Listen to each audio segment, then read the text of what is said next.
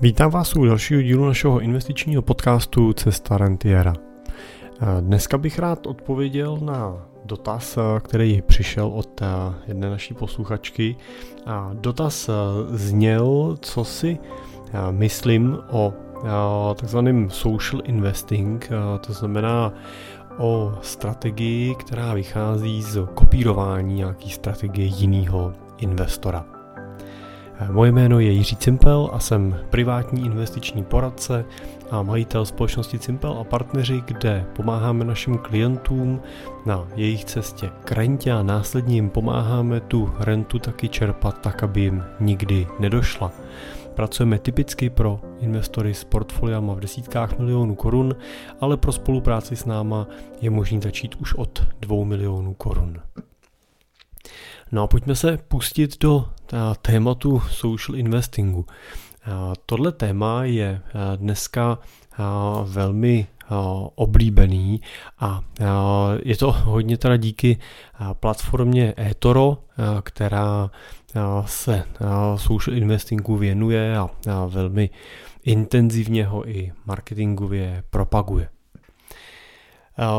tak eh, ten princip vlastně stojí na tom, že si otevřete investiční účet a vyberete si podle ratingu, historických výsledků a podobně nějakýho tradera, na něj vlastně napárujete tu svoji investici a to vaše portfolio vlastně potom podstatě řídí nebo eh, řídí ten trader, nebo respektive ono eh, přesně kopíruje eh, ty obchody, který na té druhé straně dělá vlastně ten trader, kterýho vy jste si vybrali. Platíte za to nějaký malý fee, ale to není až tak zásadní, respektive ten, ten poplatek s tím spojený není až tak zásadní otázkou. A to, co je důležitou otázkou, co vám taková strategie do portfolia může přinést.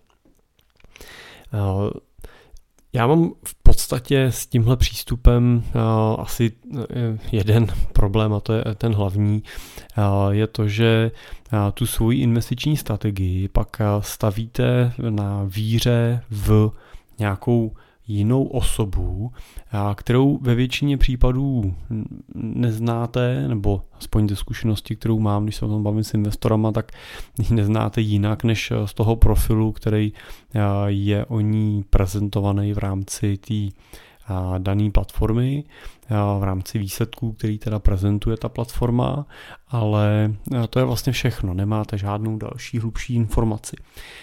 A Samozřejmě stojíte teda primárně na aktivní investiční strategii, což když bychom rozlišovali na aktivní a pasivní přístup, tak ten aktivní přístup je ten, ve kterém se snažíte překonávat tu výkonnost toho daného trhu, tak dejme pro příklad, pokud byste obchodovali třeba no, tu strategii měli postavenou na akcích na americké burze, třeba na indexu S&P 500 a vybírali jste ty akcie, nebo ten váš trader, který byste kopírovali, by vybíral akcie vlastně z toho indexu a obchodovali je na nějaký třeba denní nebo swingový bázi, tak pak chcete mít větší výkonnost než ten index. To znamená, pokud S&P 500 udělá v průběhu roku zhodnocení 15%, tak vy byste chtěli, aby zhodnocení na tom vašem investičním účtu bylo třeba 20%. Po započtení všech poplatků samozřejmě tak eh, v pasivní strategii. Zase naopak eh, se nesnažíte ten trh překonávat, ale snažíte se jet na té vlně toho trhu jako takového, to znamená eh, většinou se řeší tím, že koupíte nějaký indexový fond nebo nějaký ETF, který vlastně koupí všechny ty akcie z toho indexu S&P 500, koupí je nějakým klíčem, buď koupí v podobném poměru, nebo je koupí úměrně dle velikosti těch společností, to znamená ty největší mají největší podíl, ty nejmenší mají podíl nejmenší, ale vy vlastně se nesnažíte vydělat víc než ten index a snažíte se, nebo jste spokojený s tím, když vyděláte právě to, co dosáh vlastně ten index, v tom případě třeba S&P. Tak na tom aktivním přístupu, na té snaze překonat benchmark, vlastně by na něm nebylo vůbec nic špatného. Naopak je to velmi relevantní a logický přístup, Bohužel ty statistiky minimálně teda v posledních 10-15 letech ukazují to, že drtivá většina aktivních portfolio manažerů ten index jako takovej překonat nedokáže. Může za to řada věcí, ať už je to nějaký sentiment na finančních trzích těch posledních letech, anebo samozřejmě nějaký poplatky, které si účtují a tak dál, snaha o načasování toho trhu a řekněme nějaká nečitelnost. A to, to všechno jsou věci, které v těch posledních 10-15 letech hrajou v neprospěch aktivních portfolio manažerů a, ani vlastně ty aktivně řízený a, klasický podílový fondy, ty, jako ty bankovní, tak a, skutečně v drtivý míře, v 80-90% případů ty benchmarky, ty indexy klasický nepřekonávají. Tak, teď eh, samozřejmě každý aktivní portfolio manažer by eh, mě bude chytat za slovo a bude říkat, no ale jsou tam i jiní faktory, my zase cílíme třeba na nižší volatilitu a podobně, to, to je všechno možný. Samozřejmě není to tak, že bych chtěl říct, že jenom pasivní přístup je ten správný, eh, ale z pohledu výnosu prostě opravdu je to jednoduchá matematika.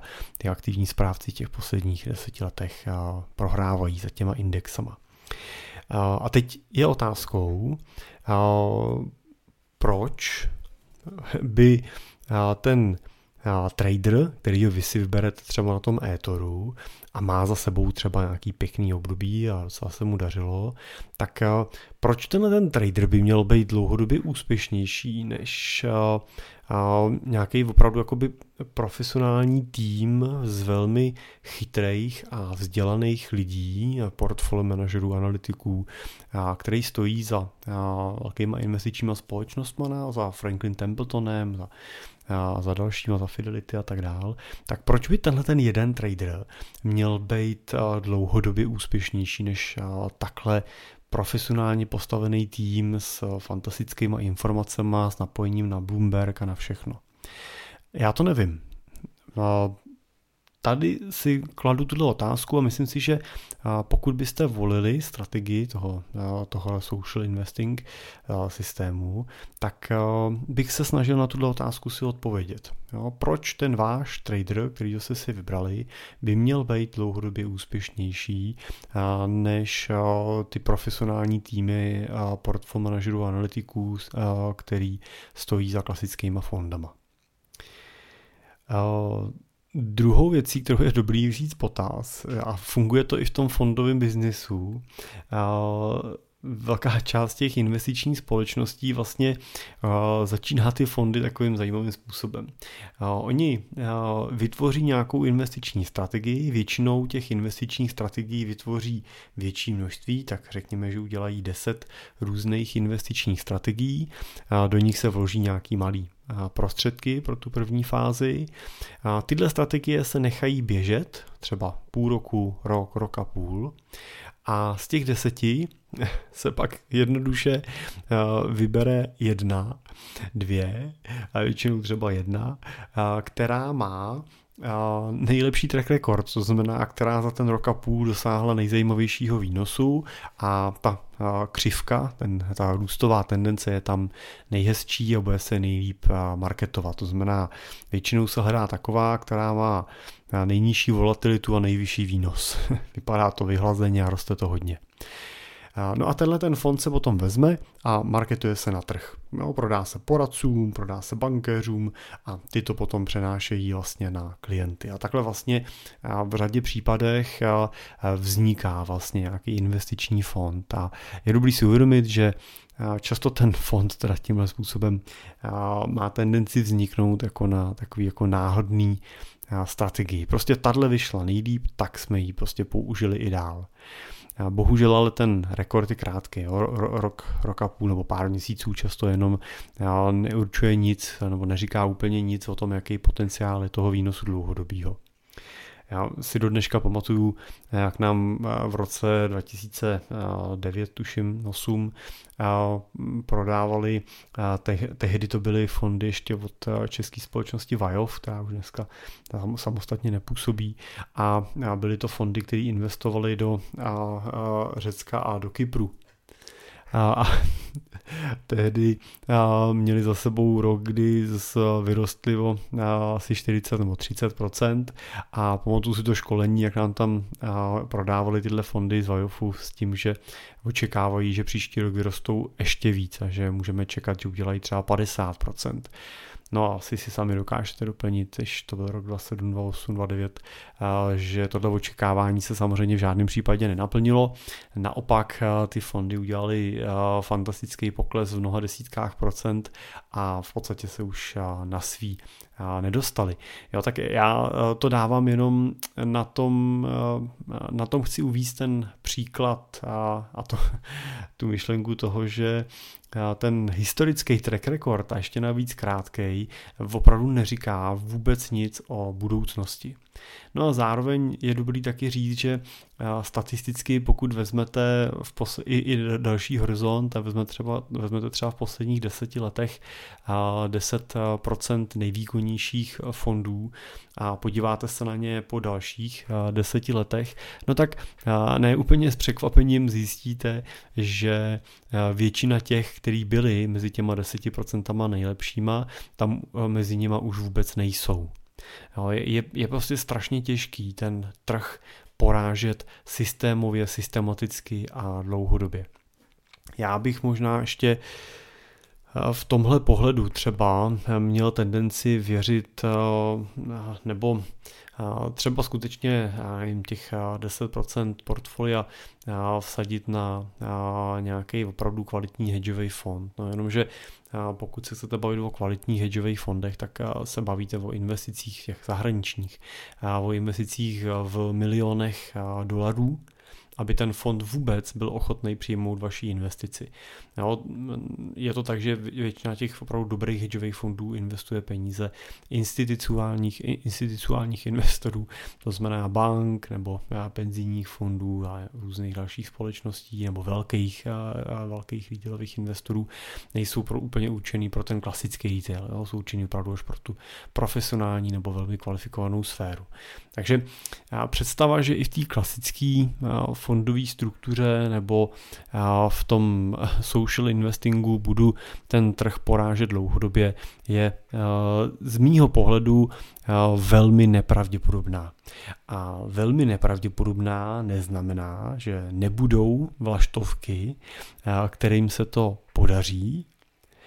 Bohužel Nikdo neví, kdo ta vlaštovka bude, těžko se to dá dopředu predikovat a pak je to v podstatě taková jako sázka. No, prostě zkusíte si vsadit, zkusíte si ty typnout, který z těch portfolio manažerů nebo z těch social investments investorů bude schopný ten trh dlouhodobě porážet. No, takže tak asi už jste z předchozí dílů pochopili, že já jsem obecně zastánce spíš těch pasivních strategií. Je to trošičku daný typem investorů, který, se kterým pracujeme. Ty naši investoři jsou většinou lidi, kteří si už uvědomují, že to bohatství vyprodukovali sami svojí prací, svojí aktivitou, svojí pílí, potem krví a slzem, který do toho nabitého majetku investovali. A vlastně k nám přichází s tím, že to jejich zadání je ne udělejte mě dvakrát bohatším, ale ochraňte můj majetek před tím, aby jsem se nestal polovičně bohatým nebo abych polovičně neschudnul nebo abych o ten majetek nepřišel. A právě proto nám vyhovuje ta pasivní strategie, protože u ní skutečně máme možnost eliminovat to riziko, že se netrefíme na správního portfolio manažera. To znamená, že nevybereme správný fond, který bude překonávat ten index. Takže pokud prostě koupíme index, koupíme ten benchmark pro ty fondy, tak prostě víme, že vyděláme tolik, kolik vydělává index. A to je vlastně pro většinu těch našich investorů v dlouhodobém měřítku dostatečný, protože u akciové investice se pak bavíte o průměrný výnosu 8 až 10% u nějakého balancovaného portfolia, kam namícháme ještě dluhopisy a nemovitosti, tak se bavíme o zhodnocení 6 až 8% a to je přesně to, co naši investoři hledají a vlastně nemusíme pro dosažení takového dlouhodobého výnosu podstupovat větší rizika. Jo, to je ta naše snaha ty rizika eliminovat. Pokud samozřejmě máte snahu ten trh jako bítovat, překonávat ho, máte snahu dosahovat výnosů ne v řádu do 10%, a teď samozřejmě doplním, že 10% úplně neplatí třeba v loňském roce, kdy jsme tady měli inflaci 7-8%, tak ty trhy a ty portfolia, třeba i ty balancovaný, přinesly výnosy kolem 15% a víc. Takže oni nejenom, že si srovnali inflaci, vydělali na ní, ale vydělali i nad tu inflaci ten výnos těch 7-8%, který bychom po nich chtěli. Jo, takže teď samozřejmě jenom nechci, abyste mě někdo chytal za slovo v tom, že mi budete psát, no ale když to portfolio dělá 8% a inflace je 10, no tak to je nedostatečný, to souhlasím. Samozřejmě v dobách, kdy inflace by byla dlouhodobě 10%, výnos těchto portfolií, těchto investic je samozřejmě vyšší. Oni dlouhodobě měřítku tu inflaci s velkou jistotou překonávají.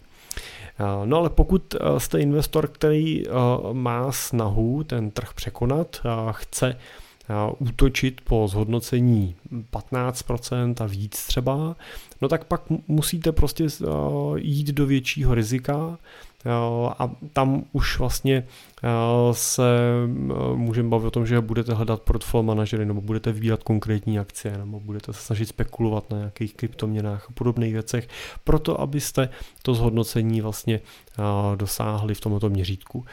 Připomněl bych tady klasický investiční trojuhelník, který se skládá ze tří vrcholů. Těma vrcholema jsou likvidita, to znamená dostupnost těch peněz, výnos a riziko. A platí to, že když zatáhnete za jeden z těch vrcholů, automaticky se vám mění i ty další. To znamená, když chcete zvýšit výnos, prostě musíte podstoupit větší riziko a musíte akceptovat menší likviditu. To znamená to, že ty peníze necháte ležet díl v tom portfoliu. Čím větší výnos chcete, tím na delší dobu se musíte s těma penězma rozloučit. Jo, pokud budete chtít výnos 2-3%, můžete nechat dneska peníze na spořícím účtu a máte dostupný okamžitě. Pokud budete chtít výnos 4-5%, budete hrát nějakou dluhopisovou třeba strategii a budete kalkulovat s tím, že ty peníze necháte investovaný třeba 3-4 roky. No pokud chcete výnos 7-8%, tak většinou se díváte na tu strategii už nějakým horizontu třeba 5 let a víc. A pokud chcete výnos 15%, tak pravděpodobně byste se měli dívat na tu svoji strategii s horizontem 15 let, 10 let jo, třeba a, a víc a hledat pak nějaké investice, které sice budou třeba vysoce volatilní, ale třeba v dlouhodobém měřítku budou víc výnosný. Pozor, často ale tím rizikem je nejenom ta volatilita, ale i riziko ztráty těch prostředků. Když prostě koupíte nějakou kryptoměnu, tak riskujete, že ta kryptoměna zmizí, že ji někdo zakáže, že se ztratí a tak dále. Je jedno, jestli to je Bitcoin nebo to bude nějaká, nějaký ABC coin. Prostě tohle riziko tady je vždycky. A samozřejmě, že a to taky to tisíciprocentní zhodnocení, který občas investoři hledají v těch kryptoměnách, tak úplně nebudete hrát na Bitcoinu, budete to hrát na nějakým takovým tom, jak se říká, shitcoinu no a tam to riziko, že o to přijdete úplně je enormní, je, je prostě velký, musíte s ním počítat. Jako ne, nemusí být špatně, že v portfoliu takovou investici máte. I naši investoři mají podobný typ investic v svých portfolií často. Mají třeba nějaký vlastní typované akcie nebo mají nějakou kryptoměnu, často mají třeba ten bitcoin nebo podobné věci, ale jsou to vždycky nějaký jenom jednotky procent jejich portfolia. Řekněme, že to je taková jako zábavná část toho portfolia, kde se s tím baví a ví, že když by o tu, tu část peněz přišli, jak se nic nestane. A, ale zároveň platí potom tím pádem i to, že i když, když v, tom, v té investici máte 3-4% majetku a ona se zhodnotí o 100%, no tak se vám o 100% zhodnotili ty 4%, tak řekněme, že jste na celkově majetku pak vydělali 4% v tom daném roce. Není to a, tak extrémní výsledek. Na, na druhou stranu, když eh, byste o to všechno přišli, tak jste přišli o 4%. Jo? Je to něco, co pak dokáže to portfolio vykompenzovat jinýma výnosama. No a přesně to je pohled na nějakou základní diverzifikaci a na nějaký bezpečný rozložení těch eh, aktiv v portfoliu. Takže eh, platí to, že čím víc chcete ten svůj majetek chránit, tím víc byste ho měli diverzifikovat, to znamená tím víc rozkládáte mezi různé akcie, mezi různý aktiva, mezi různé třídy aktiv a tak dál. Ale samozřejmě velikostí diverzifikace, tak máte tendenci snižovat rizika, ale zároveň s tím mírně snižovat i ten výnos jako takový. Naopak, pokud chcete útočit po vysokém výnosu, no tak musíte to portfolio eh, naopak víc koncentrovat. Jo? Nebude obsahovat eh, stovky titulů, bude obsahovat jednotky třeba titulů. No a pak, eh, pak vlastně máte šanci ten výnos překonat, ten, ten, ten benchmark, ale musíte prostě si uvědomit, že to riziko je významně větší, ať už z pohledu ztráty peněz, tím, že by někdo někde zkrachoval, nebo že se netrefíte, tak samozřejmě i z pohledu té volatility, která bude s jistotou mnohem, mnohem větší. No a to samozřejmě sebou nese riziko emoční, jo, když prostě vám vaše portfolio udělá pokles jako, když třeba to řeším s klientama, bavíme se o tom, jaký pokles dokážu akceptovat, tak se třeba dostaneme k hranici 30% poklesu na nějaký roční bázi a to většinou jenom, když se bavíme o roce 2008. Říkáme, když přijde takovejhle průšvih, takováhle krize a vy budete minus 30%, přečkáte to, vydržíte nebo budete utíkat prodávat, tak většinou tuhle hranici dokáže velká část investorů akceptovat, ale máme samozřejmě investory, který ne, jo, a volíme tam potom konzervativnější strategie, kde třeba ta volatilita byla třeba 15% v těch extrémech. Ale pokud pak to portfolio hodně koncentrujete a jdete po velkým výnosu, no tak tam musíte počítat, že ten výnos, že ten pokles může přesáhnout i 50%. Jo. Můžete vidět 50, 60 i 70% vlastně poklesu hodnoty. Někdy bohužel nejenom dočasný, ale může samozřejmě na některých těch aktivech být ta ztráta i trvalá a to je průšvih. Jo, což třeba u těch ETF, u těch indexových investic v tom globálním měřítku, nebo minimálně v tom pohledu, který k tomu máme my, tak eh, zase ten, ta trvalá ztráta tam eh, příliš nehrozí. Jo, může tam být pokles v těch desítkách, jo, ale ten pokles je dočasný. To, co nevíme nikdy, je, jak moc dočasný bude. Jo, jak rychlej ten návrat zpátky na tu pozici bude. Tak, takže eh, v podstatě jsme se od toho social investingu eh, dostali k otázce aktivního a pasivního přístupu, otázce vlastně eh, přístupu k rizikům a k tomu, že když se na to podívám ze zkušenosti, tak některý naši investoři, většinou třeba mladší, tak mají právě nějakou část svého portfolia takovou hravou a buď mají třeba svoje akcie nebo mají ty kryptoměny a nebo právě eh, třeba zkouší podobné strategie, jako je třeba ten social investing, eh, ale většinou je to prostě jenom skutečně z částí majetku v jednotkách procent, pak to nepovažuji za nic tragického. Určitě bych touhle cestou neinvestoval žádný větší poměr eh, svých peněz. A popravdě řečeno, pak se dostáváme k té otázce, jestli to má vlastně smysl jestli má smysl podstupovat nějakou rizikovost a i samozřejmě nějakou pracnost a, spojenou s tím, že si to hlídáte, občas na to musíte podívat, jo, říct si, jestli tohohle toho investora pořád chcete sledovat, nebo to přepnete na někoho jiného, teď na koho jiného, tak zase analyzujete někoho jiného a tak dál. Tak jestli, jestli vlastně tohle to má smysl, jestli vám to za to stojí za nějaký procenta uh, jako zhodnocení na tom celkovém poměru uh, majetku, pokud vás to baví a žijete s tím, prostě nemáte co dělat jinýho, no tak vůbec to není žádný problém, no, samozřejmě pokud je to pro vás koníček.